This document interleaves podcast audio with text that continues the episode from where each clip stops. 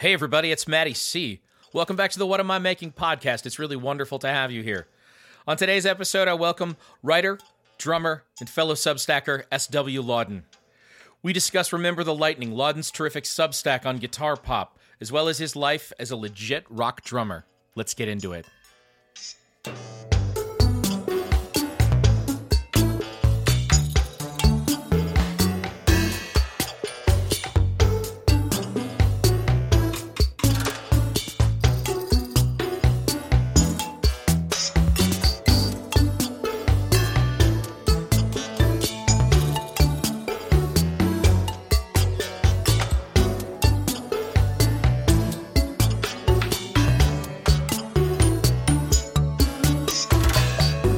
Everybody, it's Maddie C. Welcome back to the What Am I Making podcast. It's really wonderful to have you here. Really appreciate you pressing play. Uh, today on the show, I've got writer, drummer, and all around awesome dude and rock and roll lover, S.W. Lauden. Um, we had a great, great discussion about a whole bunch of things, including Steve's great work as a drummer in the bands Tsar and the brother Steve, and his terrific Substack, Remember the Lightning, and all of the work that he's done that's kind of attached to that. Uh, it's a really great episode with a guy who is a really terrific writer, covers a lot of really interesting stuff, and just has had a really kind of fascinating life. And uh, I think you're really going to enjoy this episode. Um, before we dive into the, the deep details of uh, my conversation with uh, with SW Lauden, uh, let's do some uh, some housekeeping stuff real quick. Let's go over a couple things that have been happening over on the blog and in my life, and um, just just kind of a quick little update thing before we dive into the meat and potatoes of the interview. Uh, friendly reminder: Are you all listening to the regular? Every Friday radio shows. They air every Friday at noon Eastern, as my friend Pete Dominick says, the only time zone that matters. Uh, noon Eastern. Um, and uh, it's every Friday. I play a one hour themed radio show, all based on some kind of an idea. Could be new beginnings or uh, geographical region or cover songs or something else. Uh, we've done a bunch of these now. They've they are super fun to put together. You guys seem to really be enjoying them, and I, I want to make sure that you know that there are actually three different times each week that this will get potentially in front of you. So the shows air at suburbsradio.com, which is where they're posted on the Rock in the Suburbs Radio Network first. Um, that's who I'm doing the shows with, and they have this awesome internet radio station called Rock in the Suburbs Radio. Again, the address is suburbsradio.com. My show airs live there every Friday at noon Eastern. If you miss that show or you can't listen on uh, Fridays at noon Eastern, you can always go back and on each Tuesday morning, I will publish a little essay as well as some artwork and a replay uh, audio file of the entire episode. So you can catch those, and those are archived under the WAIM radio tab at whatamimaking.substack.com. So make sure you're checking those out. And then every single week on Thursday, the day before the radio show goes live, you have a chance to comment about that week's theme. So I might say, hey, what's your favorite song by a Canadian band? Or what's your favorite song about a color? And you'll have a chance to chime in and you can of course answer more than one and it leads to some really fun uh, discussions and some some kind of back and forth stuff that's been really really enjoyable.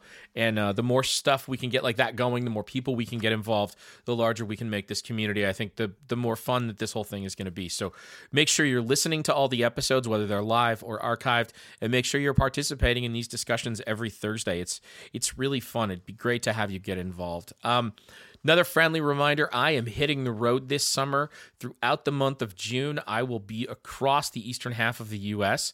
I have solidified a couple of dates since the last time I brought this up to you, but I do still have a fair number of dates that need to be uh, confirmed. I need hosts. I'm doing a bunch of these as house concerts and in alternative venues. And if you are anywhere near any of these cities, specifically, I'm looking for a bunch of dates right now in the Southeast. Things like uh, Georgia, Alabama, Mississippi, Arkansas, Missouri, um, South Carolina, North Carolina. Where are you? I've got a couple of dates in and around DC and Baltimore that I would love to fill, you can go over to phonoforerecords.com slash Matthew Carlson to see a whole list of shows, where I'm going to be, and where I still need hosts. Uh, these are really fun. It won't cost you any money to host, except for maybe sharing some food with your friends. And um, it's it's a really wonderful way to spend the evening. It's a much easier thing to do than you might think, and doesn't require the kind of room that you might expect. Um, so reach out. You can either get a hold of me through the blog at whatamimaking.substack.com, or you can email me at whatamimakingblog at gmail.com. I would love to hear from you and to uh, have you help me put a show together. I'm really, really excited about this tour. I'm also doing this really cool postcard program. So make sure you go over to uh, the Phonophore Record shop and you can support my tour by buying either one postcard or a series of postcards. And what I'll do is while I'm actually on the road this summer, I will buy a postcard just for you, write out a little handwritten note, attach a stamp, and mail it to your house. So you'll get a nice, lovely little surprise in your mailbox instead of a bill or junk, which is what you get and I'll get some much needed financial support to help to uh, power the uh, the little sub Substack, no Subaru Outback uh, across the eastern half of the U.S. My little mini tour bus that I'll be taking with me. So make sure you jump on there and uh, take a look at the postcard program and uh, support any way you can. Um, have you guys been seeing the 13 film series that I've been doing? Uh, I shared a whole set of them with uh, with you guys from my movie club, my family movie club. So there were, was my list, and then four others, and then I've just started doing genre specific lists as well.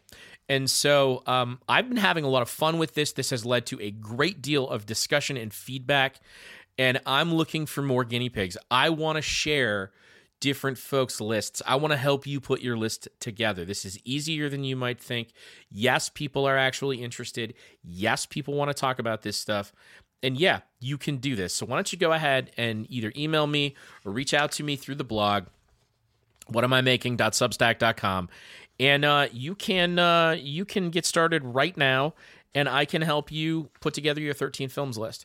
You can give me the films. I can format it with photographs. I can even help you write uh, short uh, little descriptions or uh, you know small like two and three paragraph little entries about why those films are on your list and why they matter to you uh, i can help you do this. I would love to have you be a part of this. As i say all the time i want this to be collaborative and community based so please make sure that you are uh, participating in this and that you're getting a hold of me and putting one of these together. It's super fun and it's a really interesting process. Um, I've learned a lot about myself as a film goer and as a person. Um, and I think I've learned a lot about what I'm into culturally as well. It's been really, it's been a really fascinating um, experience to do this. And as I've done this with the folks in my family movie club, we've all had really great conversations where they've gotten a lot more insight about their own viewing habits. And of course, we're able as objective viewers to provide that for other people and talk to them about their lists. So it's really fun. I'd love to have you be a part of it. Um, make sure you check out the article that I did called Ocean Between the Art Forms. This is another kind of sort of deep dive into the economics of streaming. Specifically, in this case, I look at the economics of digital music streaming versus digital film and TV streaming and how those worlds are priced and look and work very very differently from each other hence the ocean between the art forms. I think it's it asks more questions than it answers but i'm i'm fine with that. That's explorative journalism. I want to get to the bottom of some of these things but i don't know these answers and i think the only way to really start figuring out the best way to get those answers is to start writing about it and to start covering it. And so I'm just going to continue to have these conversations. I know for some of you, you're tired of me talking about Spotify or you feel like I'm bashing on you. I'm not. I'm trying to solve a problem. Um, I don't want to preach to anybody, and I'm not. Again, I've I've been very open about what I would ask of listeners to do, uh, if they're Spotify subscribers and how they can how they can help I've I've published essays on this. I've published at least three different pieces directly related to this issue. This this piece called Ocean Between the Art Forms that compares film and TV against uh, digital music streaming and how those two worlds appear to be very very different in terms of their economic structure. Um, neither of them are perfect, but one of them appears to be a much more playing field and also allows for the parties that be um, in terms of the labor portion in this case, the writers and actors, they were able to put together their own labor movement to collectively bargain for a better deal. Musicians have not had any success in doing that, and I don't see that succeeding anytime soon. Um, but I still think these are important questions to ask and um, interesting avenues to go down, and I, I hope you'll you'll take a look at that. Also, remember that most of these longer essays that I'm publishing do come with an audio version, so you can listen to me reading the story, oftentimes with uh, a little bit of a score as well. Not always, but sometimes. And um, it's a way for you to to to sort of capture these and, and collect them in the same way that you would this pod. Uh, in fact, all of these articles are showing up in the same pod feed, if that is helpful for you. Uh, also, want to let you know about a new thing we've just started called the Best Band of the 90s Bracket Challenge. That's a lot of bees. We are working our way through. I have winnowed down the bands of the 90s, and um, we are looking specifically at sort of guitar pop guitar rock bands that are in the indie and alternative rock uh, genre. We've we've we've tried to stay away from things like you know techno and hip hop and butt rock and things like that. Um, so Mike, you know, over the next several weeks, we're gonna have four new matchups every Saturday where you're gonna be able to vote whether one band is better than another. Um, make sure that you're going in and you're voting in those every week and that you're paying attention and playing along. Make sure if you're enjoying that, that you're sharing this or any other content that you like. Uh, with your friends and the people on your socials. That, of course, is the fastest and most effective way for us to grow the show here. I should also mention uh, your subscriptions are so sorely needed. Obviously, we would love to have any and all subscriptions paid, free, or otherwise. So sign up at whatamimaking.substack.com if you're not already a member. And if you have a little cash, the thing that makes this show go, the thing that makes the engine at What Am I Making run, is your subscription dollars. This is all funded through your paid subscriptions. All the money that you pay into Substack goes directly to me, with the exception of a small fee which Substack takes for basically hosting the site, which I think is fair. But what it means is that every dollar of this that's going to somebody that's creating this is going to me. So basically, 90 cents out of every dollar goes directly to me when you make a subscription. And I use that to to live on. I use that to sort of justify at least a portion of the time that I am spending on this wonderful project. But it is a, a wonderful project that takes a lot of time and energy and effort. And um, your paid subscriptions do a great deal to make that happen. So please go over to whatamimaking.substack today. Sign up for a monthly, a yearly, or even a founding member subscription. They start for as little as $5 a month. Um, make sure, again, that you like, rate, and review the pod wherever you listen. You are probably in that player right now. Go in there, Oh, and make sure you're subscribed. A lot of people are subscribed on the Substack, but they're not necessarily subscribed in the player that they use for their pods, and that's not how they listen to the show. They don't listen through the excuse me, they don't listen through the the player in the in the uh, Substack app or in the email. They listen through a specific pod player like Spotify or Stitcher or Apple Podcasts. Um, so if you're doing that, if you're not listening in the Substack app, please go like, rate, and review this. If you are listening in the Substack app, you can just like and leave a comment on the show. That helps immensely as well. Make sure you're going back and listening to old episodes. Those are all still available completely for free. All right, let's get on to my guest, S.W. Lauden. Remember the Lightning is a regular love letter to guitar pop. Its author, S.W. Lauden, has been firmly in the grasp of rock and roll since he can remember.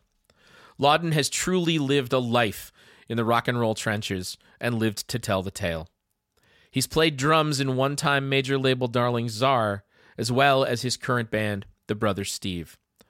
Lauden's writing on music has been a lifelong love affair, culminating in several nonfiction books on the subject, along with a series of punk rock detective novels featuring musical PI Greg Salem. Lauden is even collecting the best writing regularly from his Substack, along with several guest contributors, for physical books on the subject of guitar pop and its various iterations and purveyors. During our eclectic and well rounded chat, we hit upon the idea of cultural inheritance and how we all rebel against it.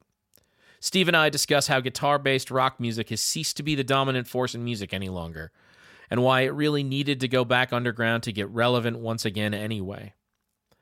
There are forays into the lasting legacy of the Beatles, the waning influence of rock and roll, and the glory of growing up with older brothers who were more like cool uncles. Of course, we also tackle the overuse of the term power pop and the desperate nerds that try so neatly to define it. This is a great chat with a terrific writer who has lived a life and seen his share of rock history, and a guy who has as much to say and to share about that art form and where it is headed and why it still matters. Here now is my conversation with writer, drummer, and all around good dude, S.W. Lauden. Enjoy.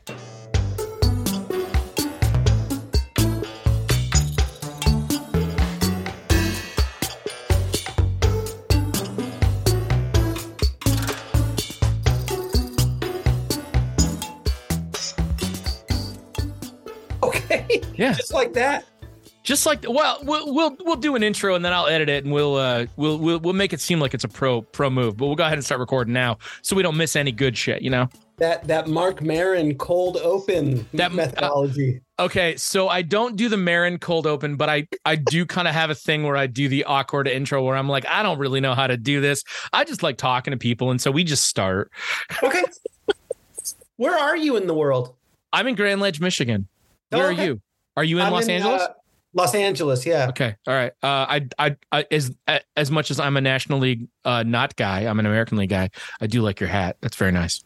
Well, I, and I will be honest, it's funny. I just was uh I was in Northern California the week after the holidays and there's this weird lopsided rivalry that happens where like people in Northern. California hate the Dodgers Yes. and then people down here don't Don't really give a think about shit? care Cal- California very much. But so Mhm. I was wearing my Dodgers hat, and I'm actually not that big of a Dodgers fan. I like the city. Gotcha. That's Okay. why I have the hat. Understood. No, that makes total sense. Yeah. Um. So, are you from LA originally? yeah, I grew up here. I grew up in the uh, South Bay, sort of uh, Redondo Beach, Hermosa Beach, Manhattan Beach area. What era? Uh, 80s. 80s. Okay. So were you there for like the Minutemen and that whole thing? That was yeah, it was just before me, but like those are all the bands I grew up loving. Like Okay. the guys from the Descendents went to my high school a few years before me. yeah. Like as much as that wasn't my thing, like that was so that's all just a little bit before me. Um I graduated in 90, so like I missed that by just a little bit. I got all that sort of tangentially. But like for all those people who like I have a couple friends who grew up in California and like it's just a it's a cultural thing right like it's just a it's a uh, not a rite of passage but like almost like a like an heirloom that you carry Yeah, no, I I the uh, uh, I will misquote a writer friend of mine who said if you grow up in the South Bay at a certain point when you're about 12 they hand you a skateboard and a Black Flag album and go this is what you are now. See i think that's beautiful like i love that that idea that like some of this is culture cultural identity that we've accepted and that we've owned like you and you and i are are you and i you you and i are dudes who are closer to the end than the beginning let's let's say Yeah. Yeah, yeah. Um, and so in in many respects, we're kind of we're kind of coming down on the other side of it. But like, there's a lot of stuff that we decide we're gonna love, and you and I have spent our lives writing about that and talking about that with people that we care about. And then there's the shit that's just handed to you that you don't have a choice. It's just given to you. You know, I, I agree. The uh, the funny thing is the punk rock was sort of my salvation from the thing that was just handed to me because I had two, I don't mean to cut you off, Steve, but does that mean it's both? It, it is. I mean, in a way, and I'll explain. Like, I, I have two older brothers, and they're much older than me. Okay. They're eight and nine years older than me. So they were like almost like fun uncles in a way. Uh-huh. You know, I'm in like elementary school, and they're like getting ready to graduate high school. Sure. Um, and they were dyed in the wool 70s hard rock metal dudes. okay. So that was the music that was just my lineage. That was my birthright. okay. I wanted I I looked up to my older brothers. I thought they were the coolest people walking the planet. I wanted to be one of them. Of course. Um, and so I immediately adopted their music. And so consequently, and, then, and because they were so cool, like by the time I'm like 12 and 13, I've seen Aerosmith live, I've seen Dio, I've seen oh, REO Speedwagon. Like they would just take me to concerts with their like drugged out, wasted friends, you know. Um, so I saw a lot of stuff really young. And then they started a hair metal band and one played guitar and one played bass. And so I was like, oh man, one of these days uh, I'm gonna play I'm gonna play in a band with my brothers, which is why I started playing drums. So Oh my God. So I that was my start. Like I didn't start uh, most people I know either started with punk that are around our age, mm-hmm. uh, either started with punk or they started with like 60s music and they kind of worked their way forward. Right. I started with like just dumb late 70s, early 80s headbanging music. Um, and then punk rock was my salvation. It was the first time where I felt like I was listening and embracing music that was my own. And that's right. sort of where it all took off for me so what was uh what was that period like? Like what was the what were the records that did it and what was that time frame like how old were you? What year was it? All that stuff? Yeah i think i was like uh i think i was like 12 it's a story i like to tell because i published i edited and curated an essay collection for uh, an LA based publisher called Rare Bird Books. And the collection was called Forbidden Beat Perspectives on Punk Drumming. And I got close to 30 essays and interviews from people talking about their favorite punk drummers or talking about their experience as a punk drummer or talking about uh, punk drummers they played in bands with, right? So I had yeah. Mike Watt talking about George Hurley. I had oh. Joey Shithead talking about uh, Biscuits. I had um, I had an excerpt from um, uh, what's his name from the Dead Kennedys? I'm spacing on his name right now. Oh, I'm not your guy for this, but I I know yeah. who you're talking. About. Oh, D.H. Peligro. That's really embarrassing, but yeah. There you go. Uh, I had an, as, I had a book excerpt from him. Um, I had uh, somebody writing. I had Jon Wurster writing about the five punk songs that are most influential for him. It was a really oh, cool. Oh yeah. But in in doing a lot of press for that and doing a lot of blogging and writing about that, the sort of pivotal moment for me was uh, being 12 years old and going to see some friends really far away from home. I think it was like eight blocks from my parents' house. And I, I got on my my Strand Cruiser because it was the uh, early 80s in um, in Los Angeles in the South Bay, mm-hmm. and you know feathered hair, puka shell necklace with a lightning bolt oh, yeah. on it. I mean, I was I was doing it, man. I was wearing Vans when before anybody outside of the South Bay knew what Vans. That's right. Were. Um, and I went over to this kid's house, and then he's like, "Let's go see my neighbors." And I was like, "Wow, well, okay, whatever." And they were these like uh, late teen uh, Brit punk, you know, bondage oh, pants, suspenders, okay. Liberty spikes, mohawks, right. leather jackets with the paint, the whole bit. Yeah, knew about revolting cocks and GBH and all kinds of shit you'd never heard of. Yeah, so I did. I didn't know anything about any of that, but yeah. like they invited us in, and I don't know why, because they're much older than us. And I think they, they were just trying to blow our minds. Sure. And they played in God We Trust Incorporated by the Dead Kennedys for me. And it just, it like filled me with so much honest energy, but also scared the shit out of me in such a profound way. Um, that's kind of the that, job of that, a record like that is to scare the shit out of a middle school kid and go, don't be these fucking people. Yeah, well, yeah, and and it worked. Like it really stuck with me. That was really the the turning point for me, where I wanted to go out and start exploring music on my own. And in particular, was D.H. Peligro's drumming um, okay. on the record that really caught my attention. And then you know, uh, because I'd come up uh, with my older brothers playing a lot of this really well developed, capable, virtuosic sort sort of almost music. like arena rock kind of stuff. Yeah, I mean Rush was in there, so Neil Peart. Sure. If you said drummer, everybody immediately said Neil Peart. Oh yeah, you want to play drums like that? Um, punk rock showed me that like oh, I didn't need to have to put in 16 years of paradiddles. I could just literally go get a drum set. By the way, if that's not the name, if that's not the name of your biography, Steve, you're don't you're doing it wrong. I'm giving it to you right now. It's 16 years of paradiddles. Yeah. I'm pretty. I'm pretty sure mine would be zero years of paradiddles. What's really funny is you're talking about. It's it's so funny because I don't even think of a Michigan drummer, but I think of somebody who feels like a Motown drummer to me. The first time you start talking about like where you kind of get this meat from, and like I'm like, oh, I didn't want to be Neil Peart. I never wanted to be a drummer, but like if I wanted a drummer in my band, I wanted Clyde Stubblefield. Yeah. Right. I wanted the funky drummer.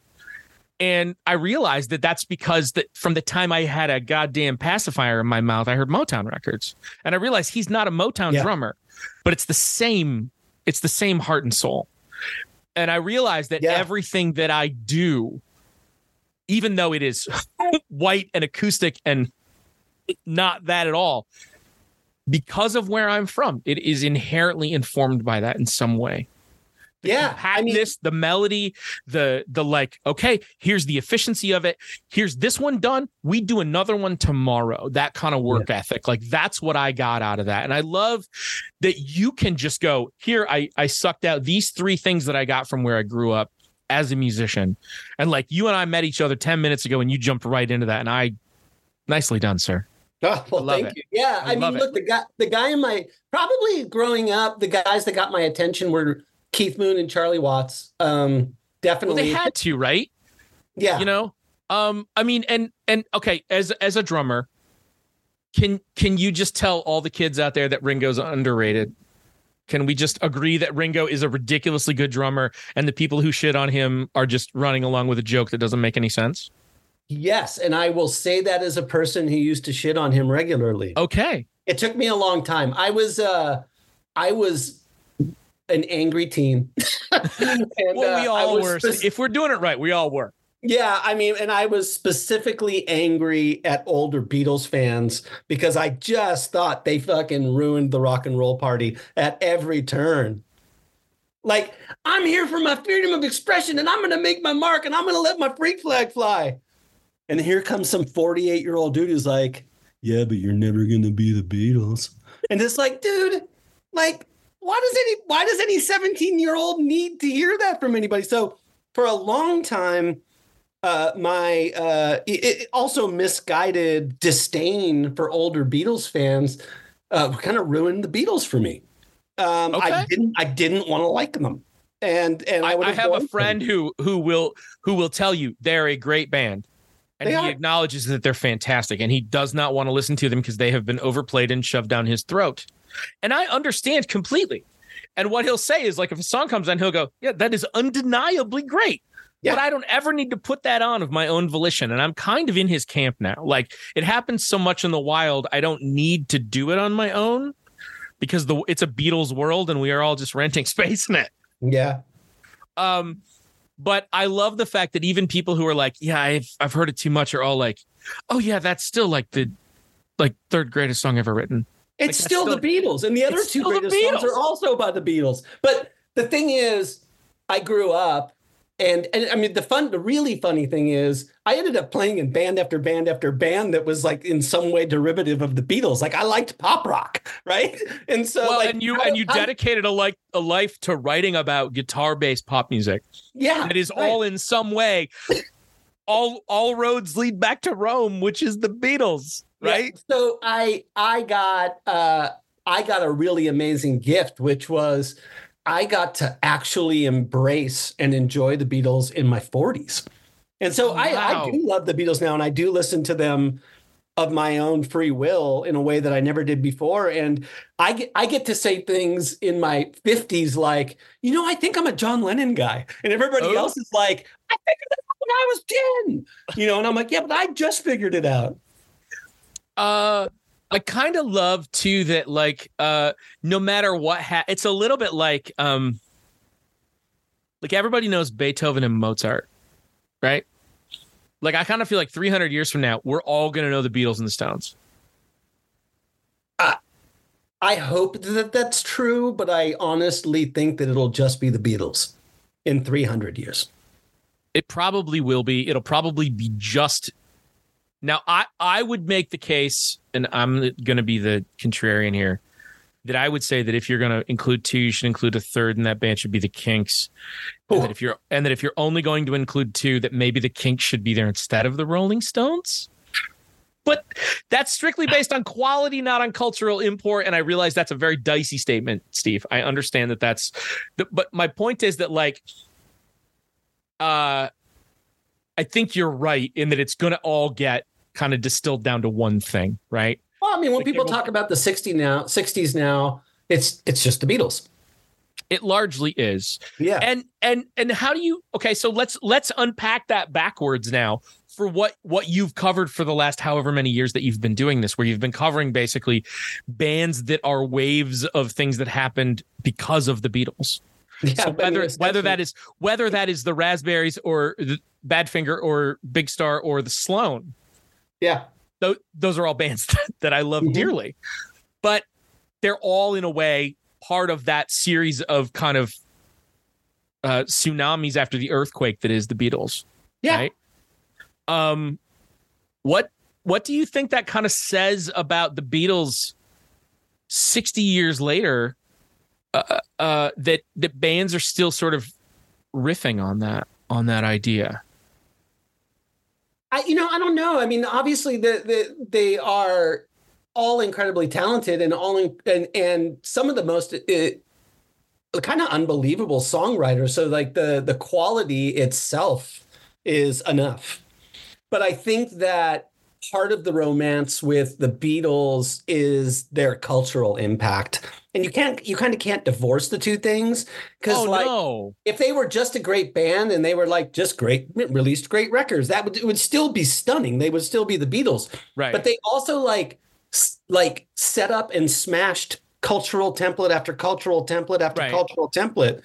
So I will go further and say, as much as I love the Stones, and I love the Stones, as much as I love the Stones, I think in 300 years, it will just be the Beatles. But I think the, the Beatles, it won't be about their music. I think they'll be a religion. Well, uh, you certainly have all the itinerant things, right? You have yeah. you have the iconography, you have here's here's the other thing that people forget. A Hard Day's Night, as a film, as a film student and a film lover and a film critic, I can sit here and tell you that's just a really good fucking film. Yeah. Like, that's just really well done. It's it's really good slapstick comedy. It's really mm-hmm. sharp. It's really compact. It's really funny. But the fact that they were a vaudeville act as well as being a pop band that re-envisioned themselves six times and they made movies and they made videos and they had merchandise like in, in essence the beatles are like mozart and star wars before star wars happened like it's all of that shit all at once right it's all well, of or, this phenomenon or basically every every major mainstream pop star now is a clothing brand and a scent and right. you know like they everybody right. is diversified in that way so it's like they set that template as well, right? And then right. they yeah, I mean Taylor turned Swift, their back on that. Taylor Swift for all the all the innovative things that she's doing is still very much following in the same in the same template as you said of yeah. the Beatles. Um, and yet now the people who are kind of trafficking in that world that you and I are following, bands that we were talking about, like Teenage Fanclub and Sloan and the Posies and Matthew Sweet that have made music in the last 10 years, the last 30 years they're doing that very much on the underground. This isn't even uh this is one of the things I really wanted to talk to you about, Steve, was that I see bands like the Lemon Twigs, for example, as like the exception to the rule now. Here's a young, vibrant, innovative guitar based band doing stuff that's based on an old thing in a new way. Yeah. That has become a more rare conceit, yes? Oh, yeah, for sure. It's undeniable. Okay.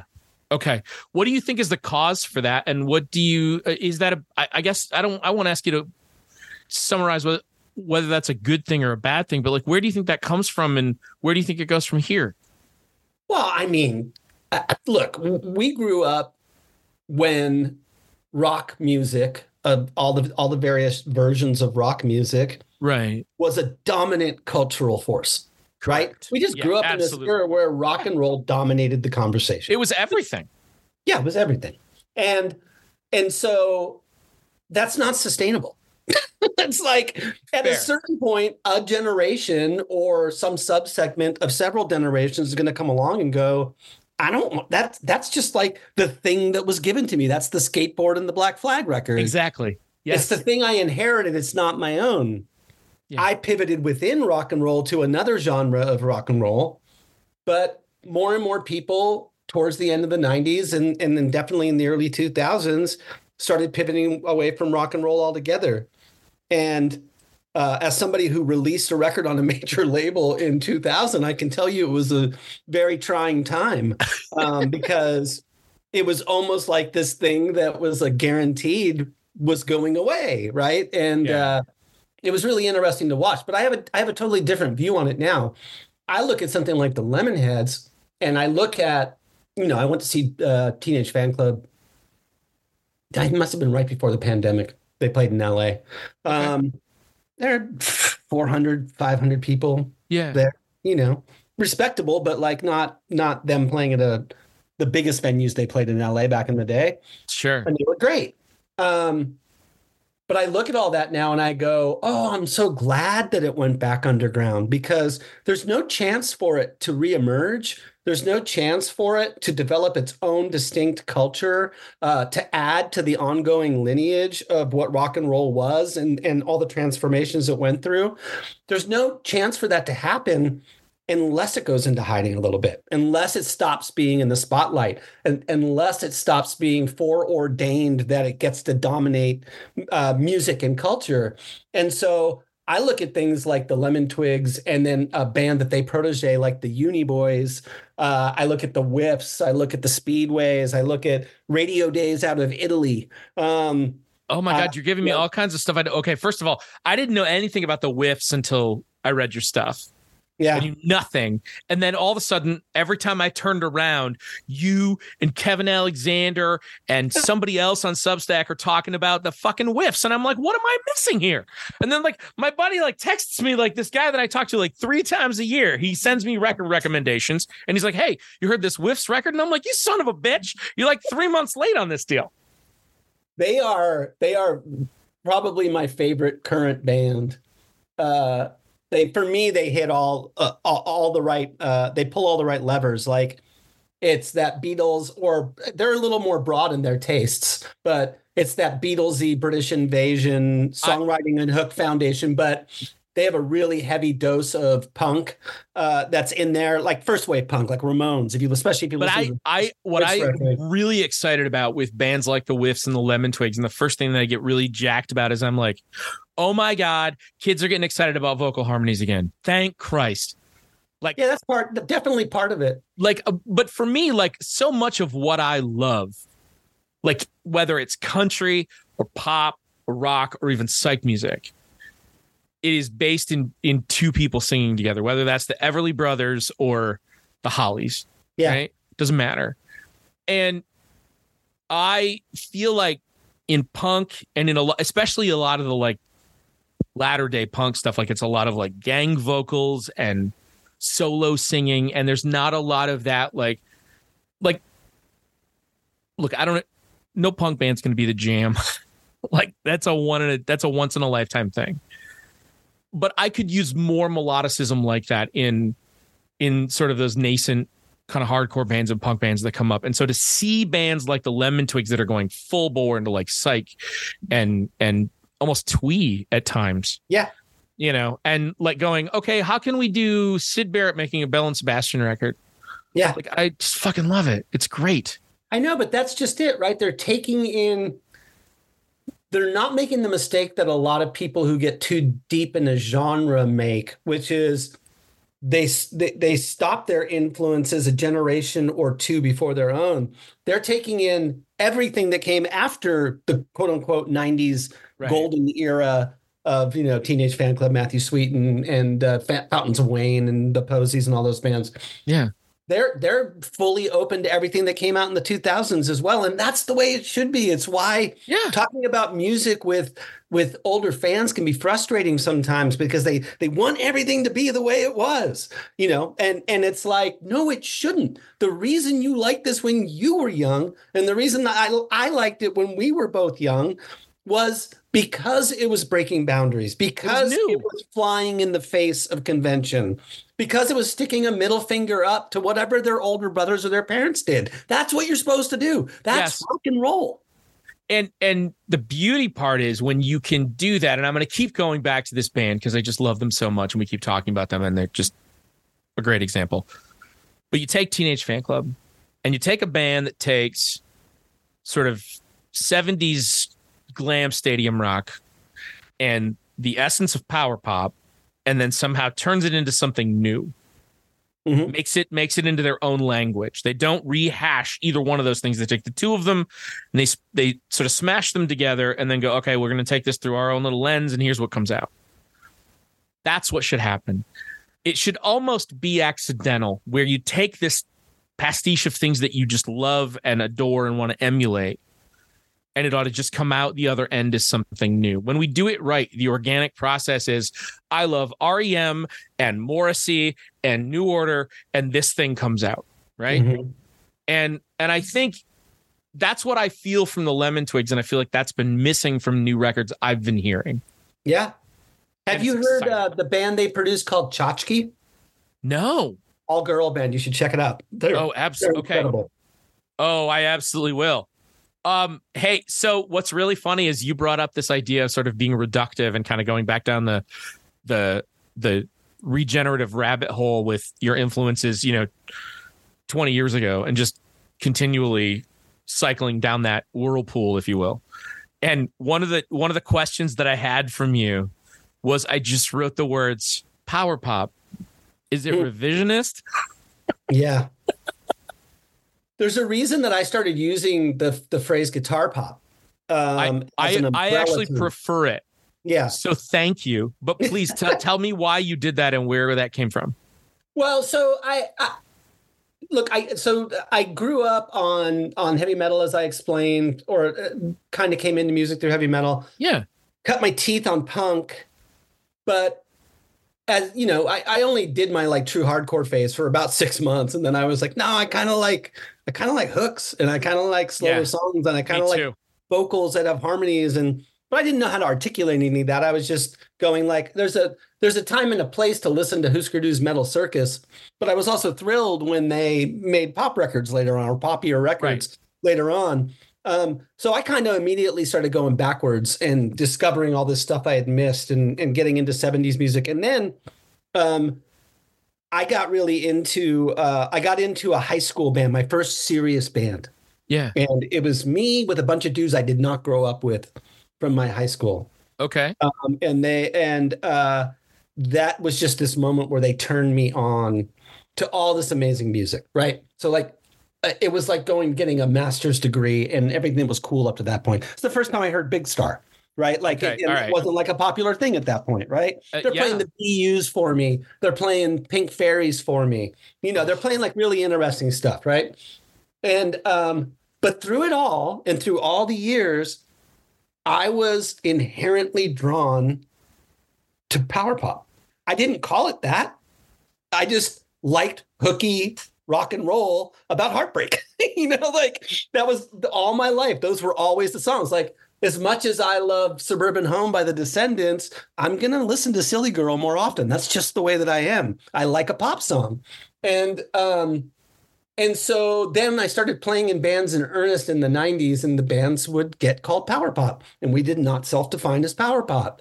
Um, so this has just been this running theme in my life. And then Rare Bird asked me to partner up with Paul Myers to curate a book for them called Go All the Way, which was an essay collection about power pop. Yeah. And so that for, that was in 2018, and that forced me to stop down and really reckon with the genre and sort of my relationship with it. Because, like I said, I'd been in all these bands that had been called power pop, and and I had been uh, a fan of music, incidentally, that was power pop, and I really wasn't necessarily aware of it. So, again. It was more of a late in life thing than a like I was the power pop guy and it, out of the gate.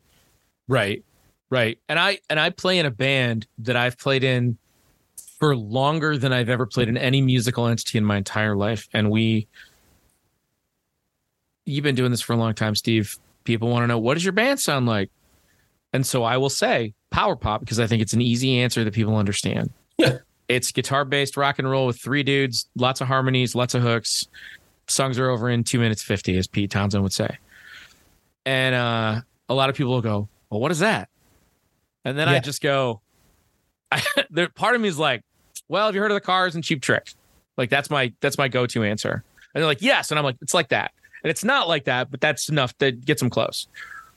And then there's the other group of people who, when you tell them it's power pop, get ready for a 45 minute conversation. Yeah, the the like, and that's that that really turns that latter group honestly really turns me off. Like, Agreed. It, it reminds me too much of those Beatles fans I didn't like when I Uh-huh. was 17, where it's like Well, it's we- anybody who wants arcane knowledge. exactly anybody who wants to know too much about a thing to prove their value on the planet. It's just like it's like, dude, we're all we're all struggling to feel like we have our worth, right? Like we're all standing up and sucking air. Um, just let's just stand here and enjoy stuff. Yeah, so i- i- you know, as much as I, uh, for a little while, I really, I like Facebook groups or whatever, um, online forums. Right. I learned a lot. I discovered a lot of music uh, that you know I just missed. You're not gonna, you're not gonna Oh, hear it well, that- all. and and and and so much of it is like these sort of like hallmark singles that came out and it's one song by one band that nobody's ever heard of you know and Yeah. everybody's like oh you don't you don't know 77 sunset strip like you don't know Mhm. that song what what's Yeah. wrong with you Right. you know you don't know the real kids? Like and it's like come on dude. It's like an obscure song from 1979 that no one else knows. Right Yeah, but I mean that's that that's sort of like why they're in those forums, and that's the piece I had to make was like this is their party. I'm the I'm the gate crasher, right? Like they, That's this true. is what they enjoy. They like sitting around debating this stuff, and I'm like, Right. cool, have fun. And sometimes that's fun for me. And like I said, I've learned a lot, and I've actually made a lot of really good friends in some of those forums. Oh, for sure. And I don't want to sound like I am I am dumping on this at all. I just um I'm a little bit like you in that like it's like I don't know that that's where I want to spend my time.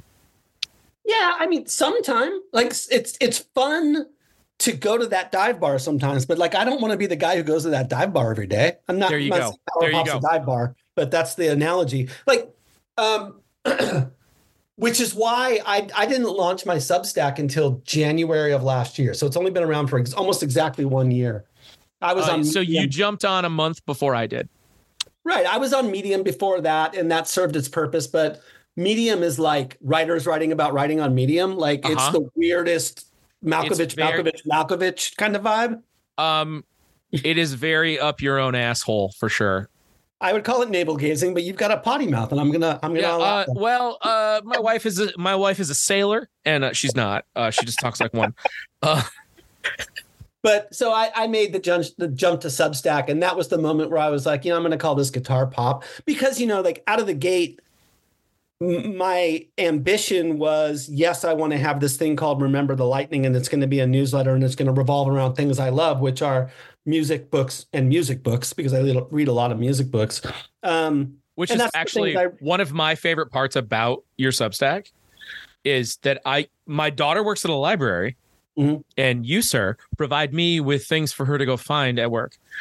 I like it. So it's helpful, and I appreciate it. That is Um, probably, honestly, like no joking, one of the greatest compliments I've ever gotten about my newsletter. That is Uh, I love it. Uh, and and I was looking. It, I was looking at your top five books when uh, when I was uh, perusing the old stack the other day, and I was like, oh. So are the other four music books on this list as depressing as Trouble Boys? Because I hope not. Because because dude, I love that book and I love that band. Steve, it took me six months to make it through that book, and that's not because I'm a slow reader. It's because I had to take some breaks. Yeah, I, I, I don't know. Did you? It's it's weird, right? Because like part of the romance of the replacements, and this is very much tied to its era because it's pre-internet, Mm-hmm. was you lived on snippets of rumors about that Right. band, right?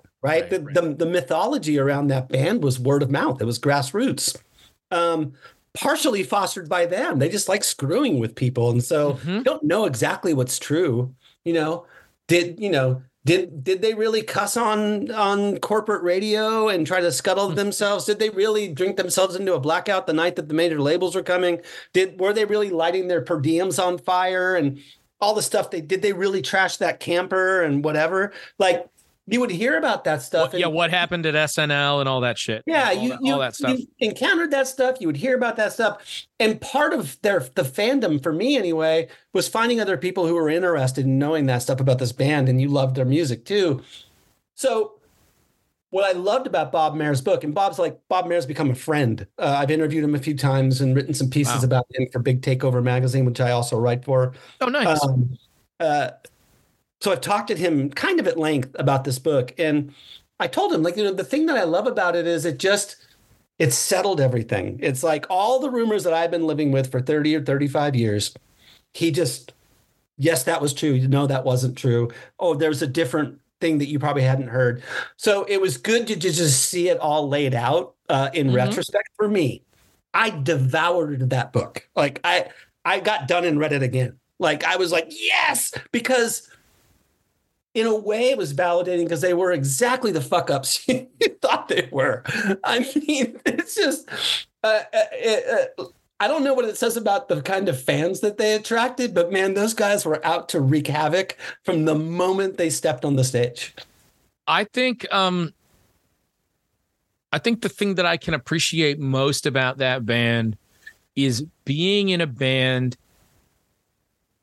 that will never get to that level, but can understand that level. If that makes sense, I can't understand being REM or Beyonce or Taylor Swift. I can't, or the Beatles. I can't. I can't comprehend that. I can comprehend playing to 600 people at First Avenue as the replacements.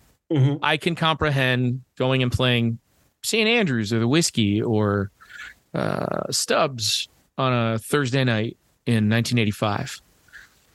Uh, I can imagine and have been in the band that drank too much on Saturday night after Friday night was fucking aces. Mm-hmm. I've I've done that. I've been in that band. Mm-hmm. And so for me, reading that book was like getting like a little bit closer to the brass ring and doing the same fuck up bullshit. And so that's why I kept having to take a break because I kept going, oh, that whole idea about, you know, janitor, jailer, dead, right? Like I went, that's not me, but I kind of painted myself in that corner. Yeah. Yeah. And I totally like it really it really resonated with me. It resonated with me in a way that the records on on an emotional level that the records didn't. Like they always hit hard stuff. But this hit like an adult part of me that had never hit before. All right. So me too. We just processed it differently and and I took a weird thrill from it, right? Like I right. gave up alcohol and drugs 17 years ago. It's all I got left, man. All I got left's adrenaline. Good for you, Steve. Congrats, man. Well, we wouldn't my dad, be talking my dad, if I hadn't. uh, well, then double good for you, my friend. Seriously, my dad, um, my dad fell asleep on the way home from bowling league one night and nearly killed himself. Ran into a tractor in a field. Oof. Never took another drink. That's one never, way to go. Never, that's, never took another that's a drink. Pretty 30, extreme. That's a pretty lived, extreme bottom, as they say. uh, lived another lived another forty years on this planet and never had another drink, and wow. it's one of the most amazing things I've ever seen another person do. So, congratulations to you because I know what a what a challenge that is.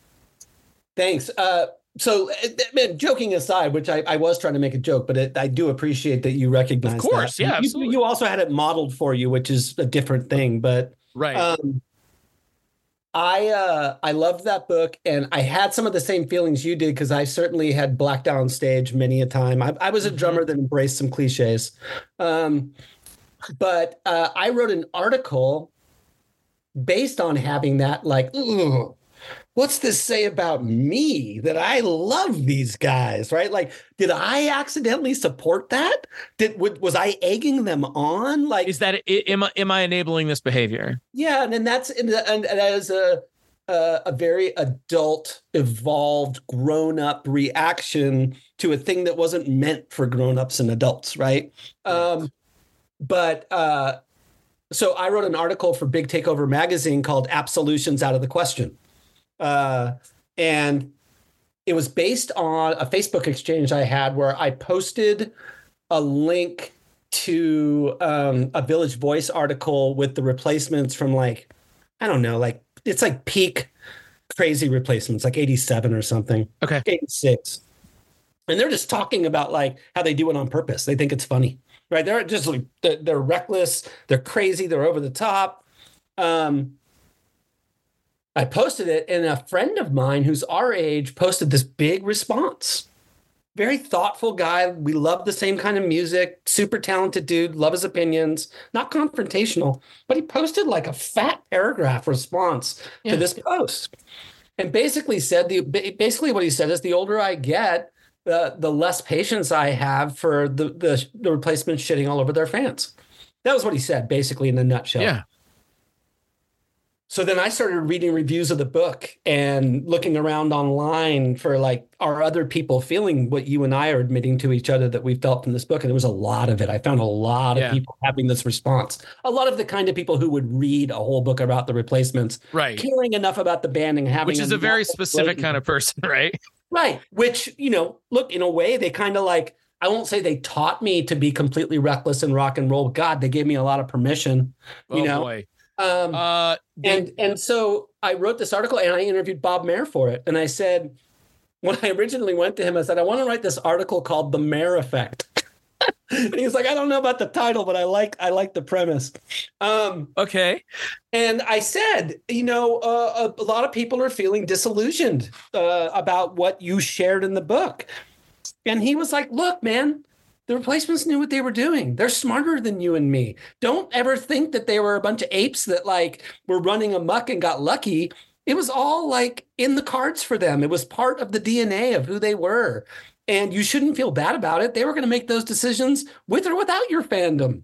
Um, what you're wrestling with is being 50 and still liking them, or being 50 and trying to tell your kids not to drive drunk. Meanwhile, putting on a replacements album, right? Like there, there's a certain dissonance. But again, for me, I and anyway, I, I I I encourage you to read that article. I'll send you the link, not Oh, because I wrote do. it, but just because No, Bob it said sounds some really great. interesting I- stuff. And I and Um, I and and Steve, I love this idea of because I've never really really parsed this out before, but I love this idea of taking a thing that's not made to be adult and then Yeah. trying to reckon with it as an adult. and they're a very particular extreme example of like we were rooting for them right like westerberg Oh. was supposed to be a, the voice of a generation we, we we there was the band that we like wanted Okay. to sell out I don't I don't I don't want to over dramatize this, but I would say that if you had asked me in 1987 or 1988, I would have said the replacements, yeah, they're fuck ups, but there are fuck ups. yes They're ours. They belong to us. Mhm. There are there are salty, sodden heroes. yep you know and in many respects there are bands that i love and that have left me with a bigger imprint than that band did. And that band did leave me with an imprint. But i don't know that other bands struck that particular chord the way they did. No. right? Like as much as i love rem or the cure or depeche mode like those are real professional outfits. Those are those are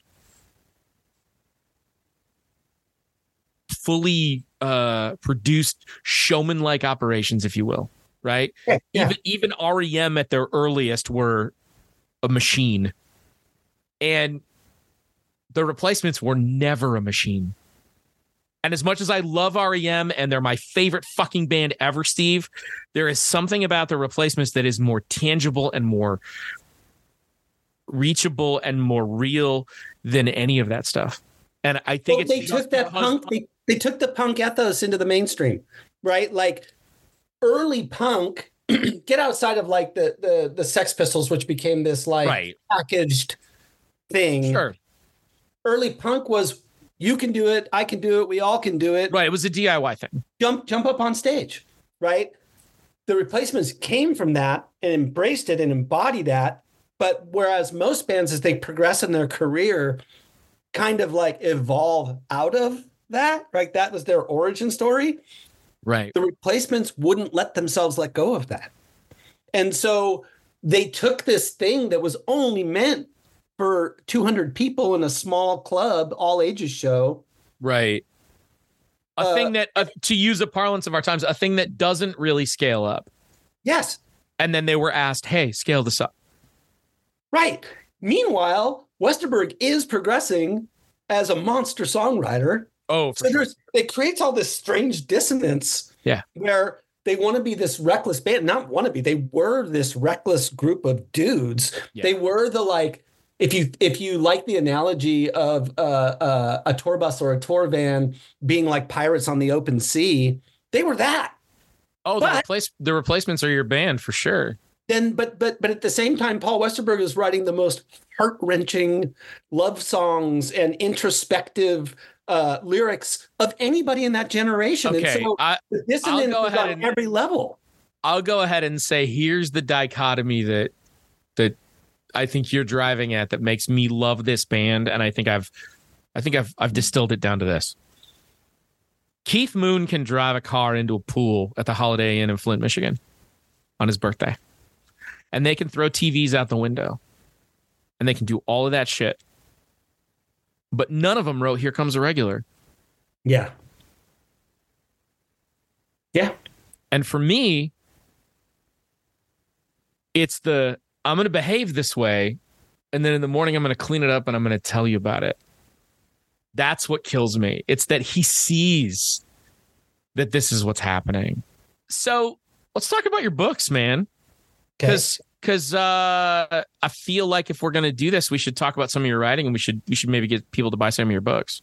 That'd be good. that would be, That'd be that would be a nice change of pace. Um, how did these how did these come about? I mean, you got a lot of there's some heavy hitters in here, dude.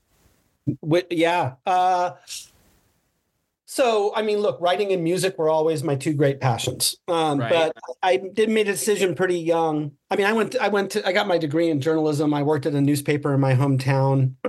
I, I was very firmly on that path, and I was, this was in my early twenties, and I was an, an arts editor at a weekly newspaper, and uh, playing in bands kind of on the side for beer Yeah. at local clubs in my hometown and uh, I got asked to join a band up in Hollywood, which was like a bit of a haul, and they were trying to get a record deal, and that really wasn't where my head was at. Mm-hmm. But I went and did the tryout, and it was a good fit, and uh, that that band ended up getting signed. Um, and so I quit my journalism job, and then for the next ten or twelve years, over the course of two bands uh, and a couple of different record labels, that's what I did. I was a full time rock drummer. Um, and so I got away from writing, and you know, I would write here and there to make a little cash on the side. This is back in the day when you go on Craigslist and like pick up 50 bucks for writing a restaurant review or writing somebody's press release. I would just do stupid stuff like that. And but the thing that I had put on hold was I wanted to write novels. Uh, that Oh, was the thing I always wanted to do. And so in 2015, I actually the first thing I published was the first book in a trilogy uh, about a punk rock singer who becomes a PI, and it's it, his name is Greg Salem, and that first book is called Bad Citizen Corporation, which is the name of his band, and it's basically set in Hermosa Beach, right? So, um, I wrote three books about Greg Salem, this punk rock PI. I wrote a couple Oh, of wow. novellas, and I wrote a short, bunch of short stories. I was mostly working in hard-boiled crime fiction. That's what I did for about three or four years. Okay. And uh, then I, I, uh, my publisher asked me, the publisher who published all those books, asked me to work with Paul Myers. Very thankfully, because Paul's an amazing guy. Um, partner with Paul Myers on Go All the Way, the first Power Pop essay collection. And he was like, "Look, you've been in music your whole life. Nonfiction sells much easier than fiction does, especially the really hard-boiled, nichey Mhm. stuff that I'm writing." Right. I was writing at the time. So he was right. Book did really well, put me in touch with a bunch of people. Working with Paul was a real pleasure, and he's become a friend. Um, and so then I kind of got the bug for writing nonfiction. I did write and self publish two more um, crime fiction novellas that are about a power pop band. Oh my uh, god. set in Tulsa, Oklahoma. Um, yeah, the first one's called "That'll Be the Day." Basically, they're these guys who were in their 40s. They were in this one-time, almost famous power pop band, kind of loosely based on 2020. Um, okay. and then one's in prison and one owns a record shop. Brother gets out of prison, and they uh, basically reform the band and go around stealing Beatles artifacts from collectors. That's what they do. so they're these heist guys. They're called the Power Pop Heist books. Um, That'll be the day, and Good Girls Don't are the two books. That's fantastic. Then we did. Uh, then we did a second book because Go All the Way sold well enough that we did a second collection called Go Further. And we got another twenty-five or twenty-six people, amazing, talented writers, um, music experts, just amazing music fans, and we published that. Um, and then I did the Forbidden Beat punk rock essay collection. Uh, and that one was just me, and I, I, I just was blown away by the response I got to that. Like every just about everybody I asked contributed to that book, and there's some big That's names awesome. in there. Uh, it was it was really incredible. Um, and then uh, I launched uh, the newsletter. And the other part of the newsletter, and this has been in the DNA since I launched the thing, was it was always meant to be a free newsletter and a semi-annual journal, a book.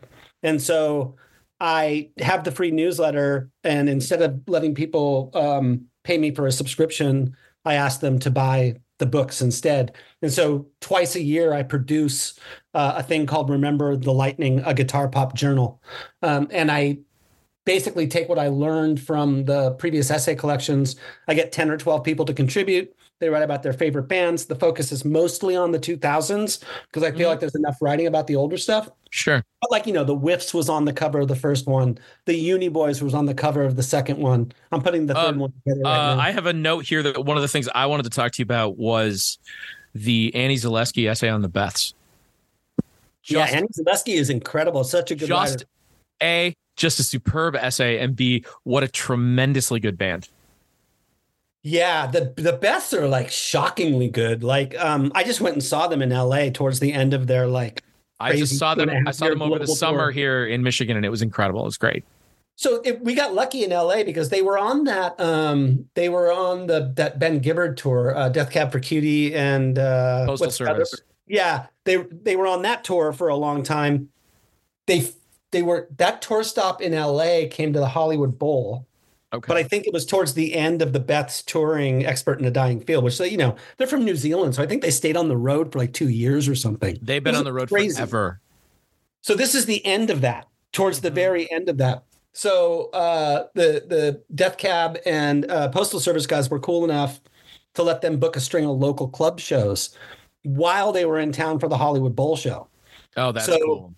Three nights leading up, I think, and then two nights after. Oh, the Hollywood wow they played the lodge room, which is like 400 people.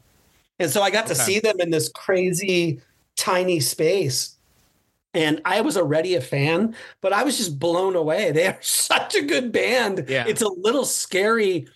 And they're not like, it's not like one of those bands that you go see and you're like, okay, you sound like your record. Congratulations, you're technically proficient. You didn't make me feel anything. I they they were so oh, good, but no. also made me feel a lot. You they, know, and they're so fun. Like yeah. I I had forgotten how much fun rock and roll could be. Like it's everybody all, like, did. Everybody's right? forgotten like, that. Like I like I got used to going to see dudes like you and me. Where we're yeah. all like, yep, this is what we do. And like I went yeah. to go see a bunch of people who are like turning 30 and they're all fucking stoked. Yeah. They're so jacked to be doing it. Like uh, I saw them at in a beer garden at at uh, at this place called Bell's. You probably heard of Bell's Brewery. They make Two Hearted yeah. Ale. That's uh, uh, that's the place. Directly behind the stage outdoors, there is a train track. Twice during the show, a train went by, and the second time they happened to be playing. And when the train honked, it was in the same key. And so they just vamped with the train. Like, I don't know what key, I don't know if they were like in B flat or whatever, but like the train honked. They all realized it, looked at each other, and went, let's just ride this. It you was, know, one of the one of the most adorable great. things they did when we went to see them was uh they didn't have roadies. They came out and set their own gear up and tuned their own stuff wearing hoodies pulled really yeah. tight around their yep. faces. Yep. And it's like everybody's in on the joke, but yeah. they're like, no, nothing to see here. I'm nothing to see here. Don't worry about it. And then yeah. they come back out, and that's like, you know, that's like super DIY charming. Um, I don't I don't know about you, but like I've spent a lot of time focusing on on her voice and her songwriting uh, her songwriting is, is just incredible. First of all, as somebody who has always paid particular attention to lyrics, she's she's got it, man. She's yeah. really, really good. Listen to you mentioned expert in a dying field. J- just go look at the words to that song. Just listen yeah. to it and read the words and go, this came out of the mouth of a young person who clearly has had their heart broken in a way that the rest of us have all felt. The when you know you know is the one for me off that record. Like I can listen to that song over and over. Uh, the other one that kills me is Knees Deep. Yeah. Um, but the thing, the thing that like, so I, I've spent so much time focused on how great Liz is mm-hmm. that I got to be pleasantly surprised by the band. Yeah. Um, and like she's such a monster talent that these guys are kind of unassuming to a degree on stage. Yeah. All just phenomenal players. oh God. Not overdoing it. Not they're they're still playing rock and roll. It's swinging. It's a good time. But the guitar player Oh, is a so good. shredder. He's so good, and and he's a great backing vocalist. Yeah, really good. Really good. I- And that, I mean- rhythm, and that rhythm section is like bouncy and tight and in the pocket and just really, really good stuff.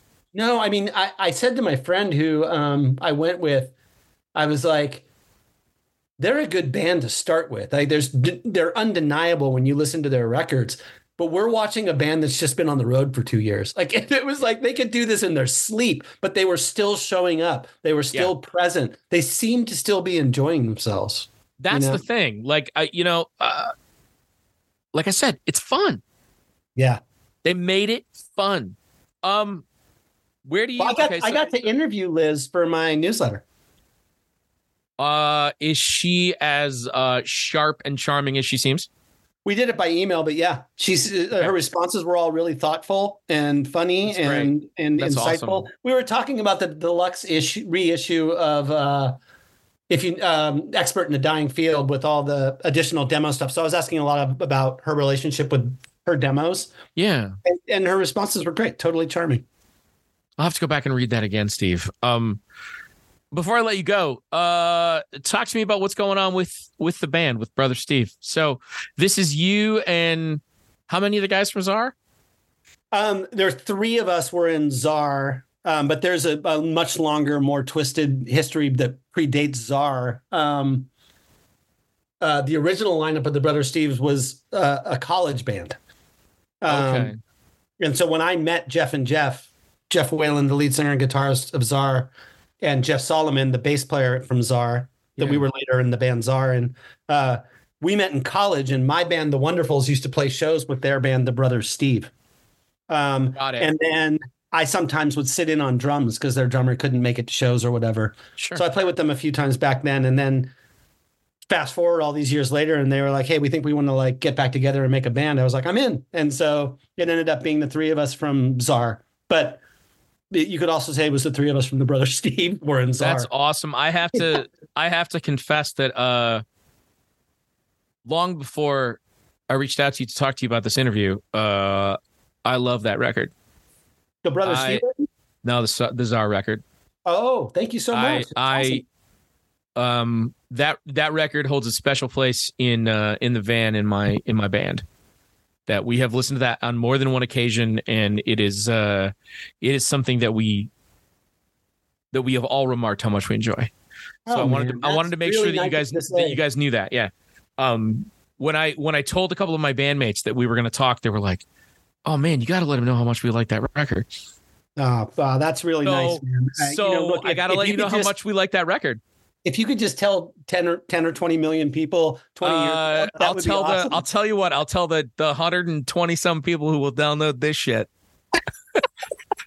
Yeah, no, that was a that was a that band was like the culmination uh, of everything that I had been trying to achieve and barreling towards at that. And and honestly, like I'm not a songwriter, um, so I think I can say this even though I played in several bands with him. Jeff Whalen is my, one of my favorite songwriters. So getting to be the drummer for one of your favorite songwriters is always a pretty cool thing. It, it is. Um, but that that era was just fun. Like we were just like the right four dudes to play Jeff's music at that time, and L.A. the music scene in L.A. was fantastic, and we were based out of this really great club called Spaceland, and there was always a crowd, and all the bands came out to support each other. I mean, I think I was there at that club six nights a week for three years right. um, and uh, and you know, getting to make that first record with Rob Cavallo. I mean, we got to like recorded all the big studios. It was just, it was like it was the the dream. We didn't get to grab the brass ring, but like reaching up for it, my, my finger just like just caught a little little tip of it. and I got to And I- experience the life for a, a second. and I never got that close, and that's okay. I really have made my peace with that. But I do think there's something to be said for taking a minute and realizing how close you got and like how much further you got than most people will ever get. Oh yeah. You know, No, I I, I sometimes I sometimes I feel like the things that are grinding me down or that I feel like I'm pissy about are the things that other people would love to take for granted. Right.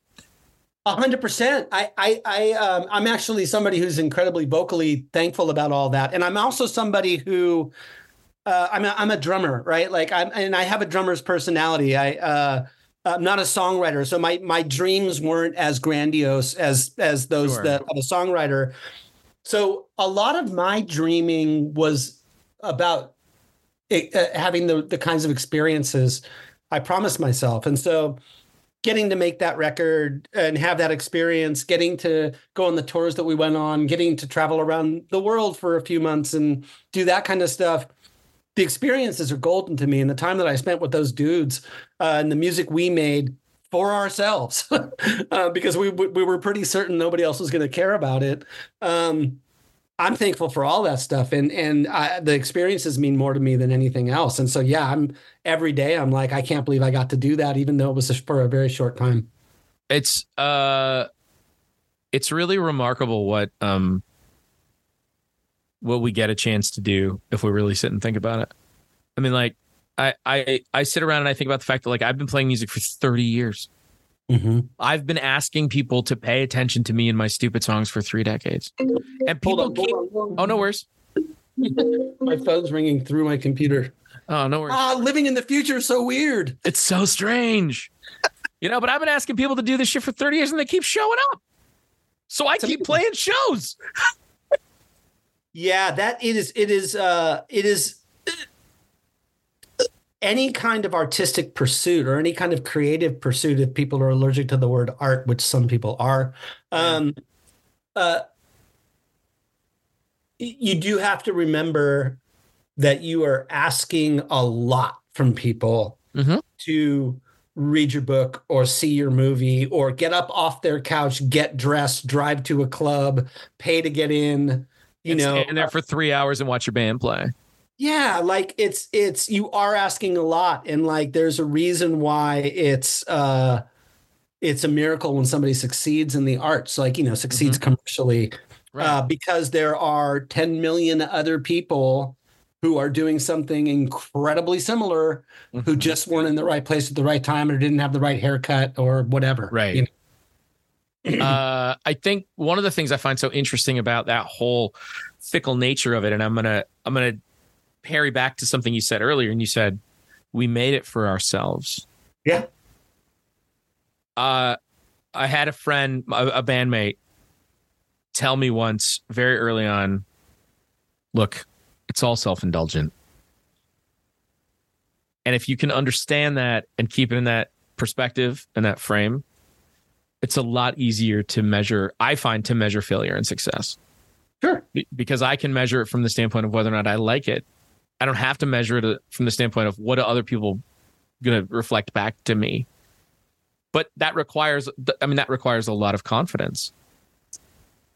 Yeah, I mean, when you're in it and doing it, and it is your life, Right. um, whatever that is, writing, music, dance, whatever, you know, extreme sports, whatever you do that it, it, it uh, it's not so important anymore in those moments, or it wasn't, it didn't seem so important in those moments to discuss success and failure. You were just blown away every day when you woke up that you were getting to do this, Right. right? Like, I get to do this. The, I the can- doing, in a way, that doing it is the success. That is, right? Like, and it's like, I mean, I it's a little bit like I don't mean to be hokey, but like it's a little bit like it's not the destination, it's the journey. Yeah. Um, and to my shame, I got I got a, a little caught up in the major label uh promises and started getting ideas about what was going to happen. And so Sure. I had a level of disappointment back then uh about what didn't some of the things that didn't happen, even though so many fantastic things did happen. But you know, that was also I was a, a lot of my sobriety issues were starting to come to a head and Okay. you know, there was a lot going on at that time so this was all kind of coalescing at the same moment then. Yes. Gotcha. Yes. My role, my my role in Tsar uh, facilitated my uh, a lot of my self destruction. Uh, I don't know that that's a unique tale, Steve. I think that's uh, one. I, I think that's a fairly a fairly common circumstance where one thing leads another. You know, where you get into this creative endeavor and you also have this negative habit, and the two fuel each other. I mean, I can see. I'm not an alcoholic, but as the son of an alcoholic, I can look at that and I can go, oh, I certainly have had times where I self medicated with my bandmates because we all expected that we were supposed to self medicate Sure. because that that's what you do. Yep. And and and we are a band where not to a replacements level, but that is a bit worn into our reputation, right? Yeah, no, it's it's funny to like tying it all together. As you were saying that, I was thinking like uh we the four of us were in the band Tsar, but on some level I was in the replacements. That's kind of what was going on. Gotcha. Gotcha. So did you did you decide to get sober like right around the same time that Tsar stopped being a thing? Uh we made the second record, uh got dropped um after it was completed. So I played on the whole second record, which is called Band Girls Money. Um then we got dropped and we had a new manager and it was just a lot of change going on.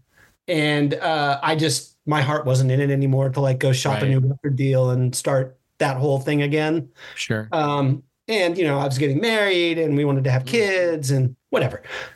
Boring story. Uh, but uh, uh, we, I got married. I left the band. I got married, uh, or I got married and I left the band.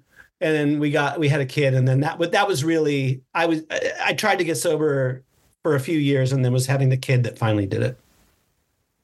Uh there's a lot of good reasons to to do it. That's probably the best one. Yeah. I have a great relationship with my, my kids because of it. So I'm, How I'm old are your kids? How old are your kids now? I got one in college and one going into high school. Okay. Uh, mine are 23 and 25. And I will tell you that it is the coolest thing I will ever be a part of, Yes. the hardest thing I will ever do, and um, the thing I am most grateful for. All of those things, hell yeah. It, Yeah. it uh have I my my kids home from college right now and uh just having that energy in the house again and Mhm. the way that my family all being together can make my heart swell like nothing else ever has Oh. my I, uh, all four of us were here on Christmas Eve, and I just had a moment where I was like, this is all I need for gift. I don't need anything else. Don't wrap anything up. Don't put anything in a stocking. Don't put it under the tree. Just give me this and just pump it straight into my veins.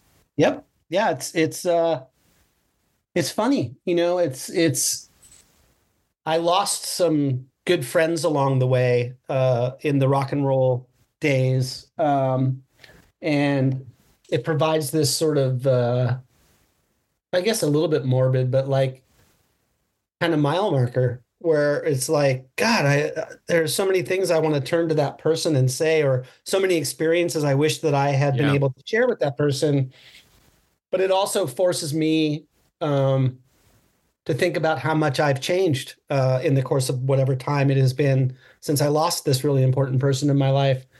Um, and uh, you know, I uh, we're going for hokey here. It's like uh, there's part of me that never thought I was going to be in my 50s. So uh, Right. every day is pretty amazing. What's the uh what's the Mickey Mantle quote? If I'd known I was going to live this long, I would have taken better care of myself.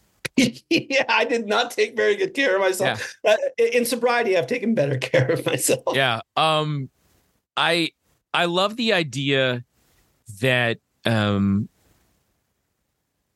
that you can find this you seem to have found this peace. Like your kids have gotten older, you've aged a little bit, you've you've you've matured, you've sobered, you've both literally and figuratively. uh and you've it feels like you've kind of reached this point where you've it feels like your work's really hitting your groove too. Yeah. Right. It kind of. I, I mean, am I am I wrong in in reading that? I mean, I know we just met, but like, am I wrong in reading that that it feels like maybe like things are definitely on the upswing for for you, Steve? Oh, dude, uh, I've led a charmed life. The things have been on the upswing mostly. um, I've had my challenges, but I've been I've been a pretty lucky dude. Fair enough. But yeah, no, I I think I would just put it slightly different way. I think you're reading into it correctly. I would put it in a slightly different way in that I think I'm doing exactly what I'm supposed to be doing right now. And there's a certain okay. fair enough. And and uh, I, so one of the reasons that I th- that I asked that question was this is kind of at the heart of what I am trying to kind of get at here, which is there's the there's the what, but there's also the why, mm-hmm. which is like the genuine idea of like it's what am I making, but it's like why the hell am I making it? And, mm-hmm. and why is this the way that I'm doing it? And for me, when I first thought I was doing this, it was like, oh, I'm going to find this answer. And the deal is, no, the question is the answer. Mm-hmm. The constant asking of the question every day is the answer. Mm-hmm. The the idea of having this conversation all the time because if I ask you today there's going to be an answer if I ask you again tomorrow there's going to be a different answer. So yeah. there's never a final answer is what I'm saying. So I guess what I'm what I'm kind of trying to get at is like I sort of feel like uh, you and I are in a similar place where we've maybe hit a, a spot or a groove with our work at a at a point where that is atypical for middle-aged dudes of our generation. Yeah. And and um I'm wondering what do you do with this now? Where do you go from here? Do you just keep doing that like are you you're going to continue to put out the the the journal every couple times a year, right? Yeah, I'm working on the third one right okay. now. Should be out in April. Oh wow, that's awesome. Yeah. Can I can I ask who's going to be involved? Are you allowed to say? Uh, I am. Uh, I would. I don't want to divulge not, right now, but but I'll got it. Got it. I'm looking, I'm looking to my right because I have a dry erase board that has everybody's name, whether they said yes or no, Understood. and what right about. And I'm looking over. Understood. It, uh, uh, I'm I'm halfway to fully booked, but I've I've got I've probably got six spots left if I take okay. myself out, which is always a temptation. Um, and I've probably got 12 asks out to specific people. Okay. Now, when you do that, Steve, do you ask people to write about specific stuff or do you leave it to them to what they're going to write about? Sometimes I, I, do a little bit of both. Like, uh, I'm trying to think, like Annie Zaleski, because I'd worked with her before. I really wanted her involved, but I also said it, it, would be great if you wrote about the Beths, and it just so happened she loved the Beths. Um, I think uh, I wrote about the whiffs.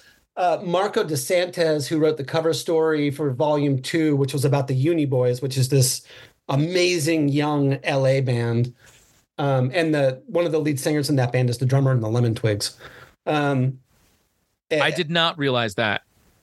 Yeah, he was I in the Uni Boys that. Oh, first, oh, wow. but like he's been on tour with the Lemon Twigs. His name's Reza. He's a great drummer and he's a fantastic guitarist and singer songwriter. Um, I, I asked my old friend Marko DeSantis to write that because I wanted the angle to be about how miraculous it is that the LA music scene rises up and dies out over and over, and it has been doing this for decades. And so the right. Uni Boys look an awful lot like the kind of bands that Marko and I used to play in in LA. Like right. the Uni Boys, like as weird as it is to say, because I could like easily be their dads, right? They're like in their early twenties. I can I may be getting into grandpa territory. I'd have to do the math. Like if if I had a kid at 16 and then my kid had a kid at 16, I could probably be their grandpa. But they're the kind of band that Tsar would have played with in a club, right? Like it, it would okay. be a, a totally natural fit. So I wanted Marko because Marko was in bands forever. He was in a band called Sugarcult that did really well. Um, and and he's he teaches music and musicology at at colleges around Los Angeles. Super well connected in the punk community and he just knocked it out of the park. And so I knew he was the right guy to write that particular story. Uh, there's a very important guitar pop anniversary album in that's the 2024 is going to be the anniversary of this landmark record. And so there was somebody specific that I wanted to write about it. So I asked that person to write this very specific article that would more than likely be the cover. Um, with one of the important things with the guitar pop journal is I like to have current modern guitar pop artists write to contribute. Um, with okay. them, I let them pick whatever they want to write about. So, like All right. Mo Troper, who's a Portland singer songwriter and a, a producer, he's sort of like a, he's a multi hyphenate, like so talented and a really amazing writer. Um, he wrote about Chris Bell's "I Am the Cosmos" for the for the first volume, and it is like stunningly well written. Um, so you know, it's just I I kind of play it by ear, but I do tailor it to the personality, like what I know of their It's awesome. personality. I I just like like I said, the the Annie Zaleski piece was so good. That's the one that I I, I wrote a note about. But like there were a couple of others that you shared on Remember the Lightning that I was like, damn, these are so good. And uh I actually have a I'm, I'm not even shitting you, Steve. I have a note here that says order RTL books. I literally have a note here that says that. Well, so, could you could you share that note get on five or 10 Amazon. million people? Uh, I can hand. Uh, you know what? If I wait till if I wait till next Friday, I can order both of them. Uh, I can order one copy of each. that's that's the sum total of my my book budget for January.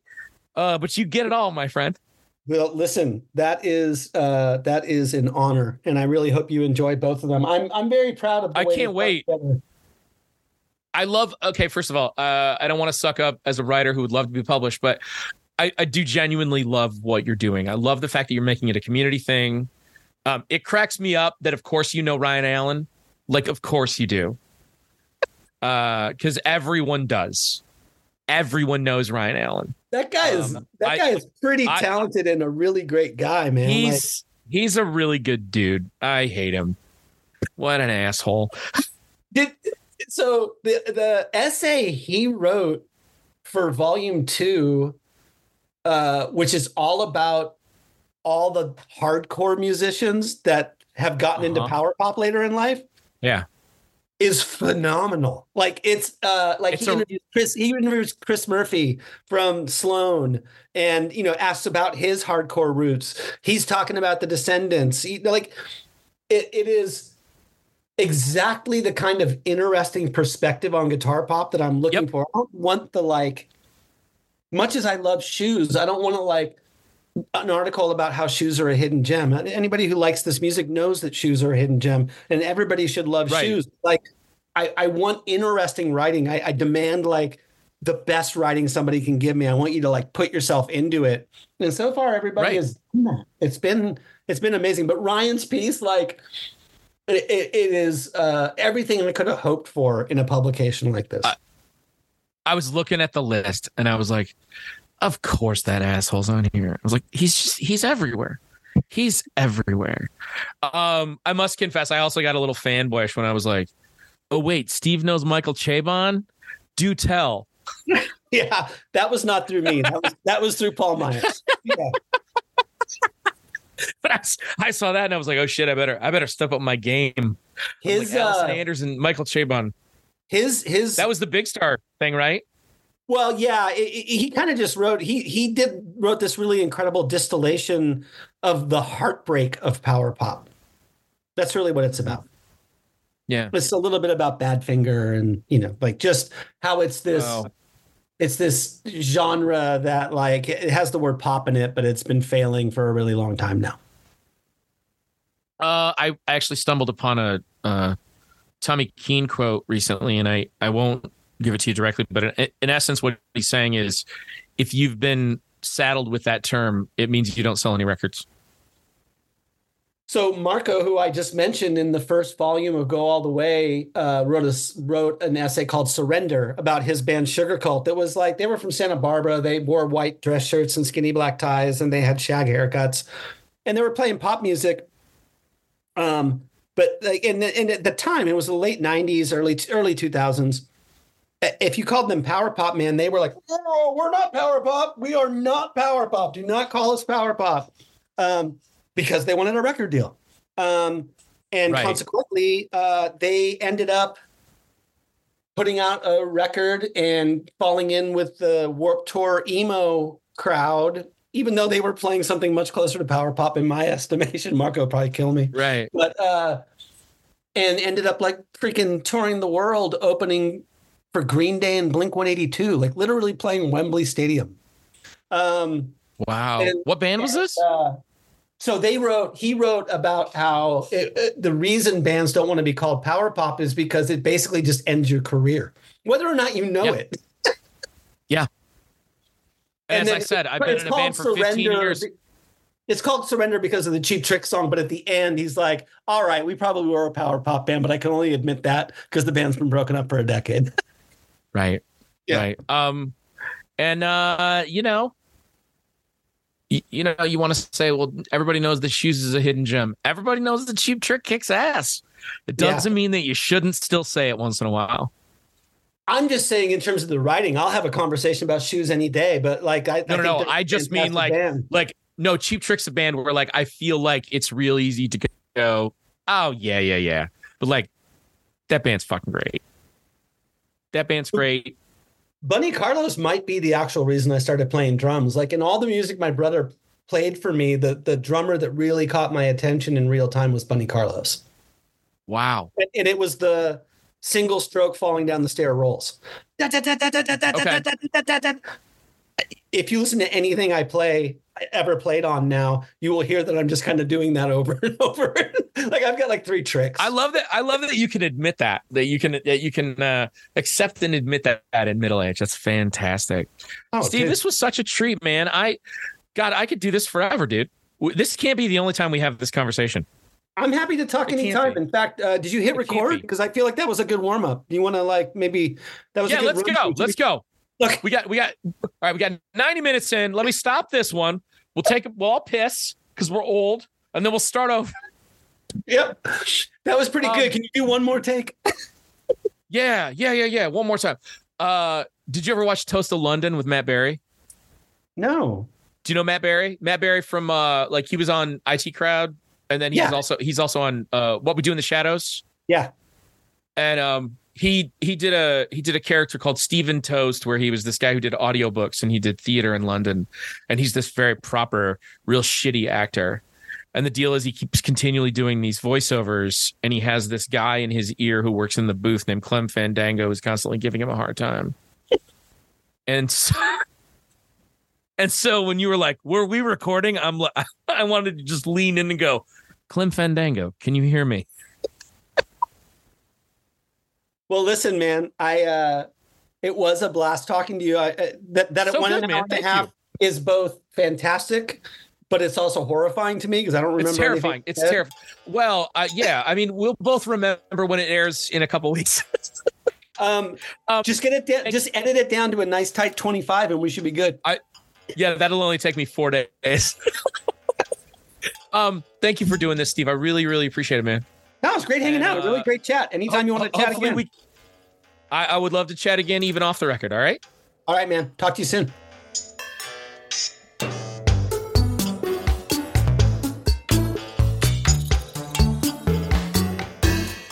There you go. S.W. Lauden. Isn't that great? Great writer, great drummer, super good dude, really interesting stories, um, super interesting perspective. I, I really loved that conversation. I hope that you did too. Please make sure you are subscribed wherever you're listening to this podcast and over at the Substack. It's whatamimaking.substack.com. Sign up for a paid or a free subscription today. Remember, paid subscriptions start for as little as $5 a month. Make sure you are getting a hold of me to submit your list of 13 films to get to know you. Make sure you are letting me know if you've got a place for me to play out on the road this summer. Get your cards for the postcard program. Check out the radio show. Make sure you're voting in our best bands of the 90s bracket challenge. This thing is going to be so much freaking fun. Leave comments. Let's get some real conversation going. Let's get the talk moving on this thing. Don't forget, speaking of talk, you can also leave me a message at speakpipe.com slash what am I making. Until next time, I am your host, Maddie C. I will see you over on the blog, my friends. Thank you for all your support and love. Cheers.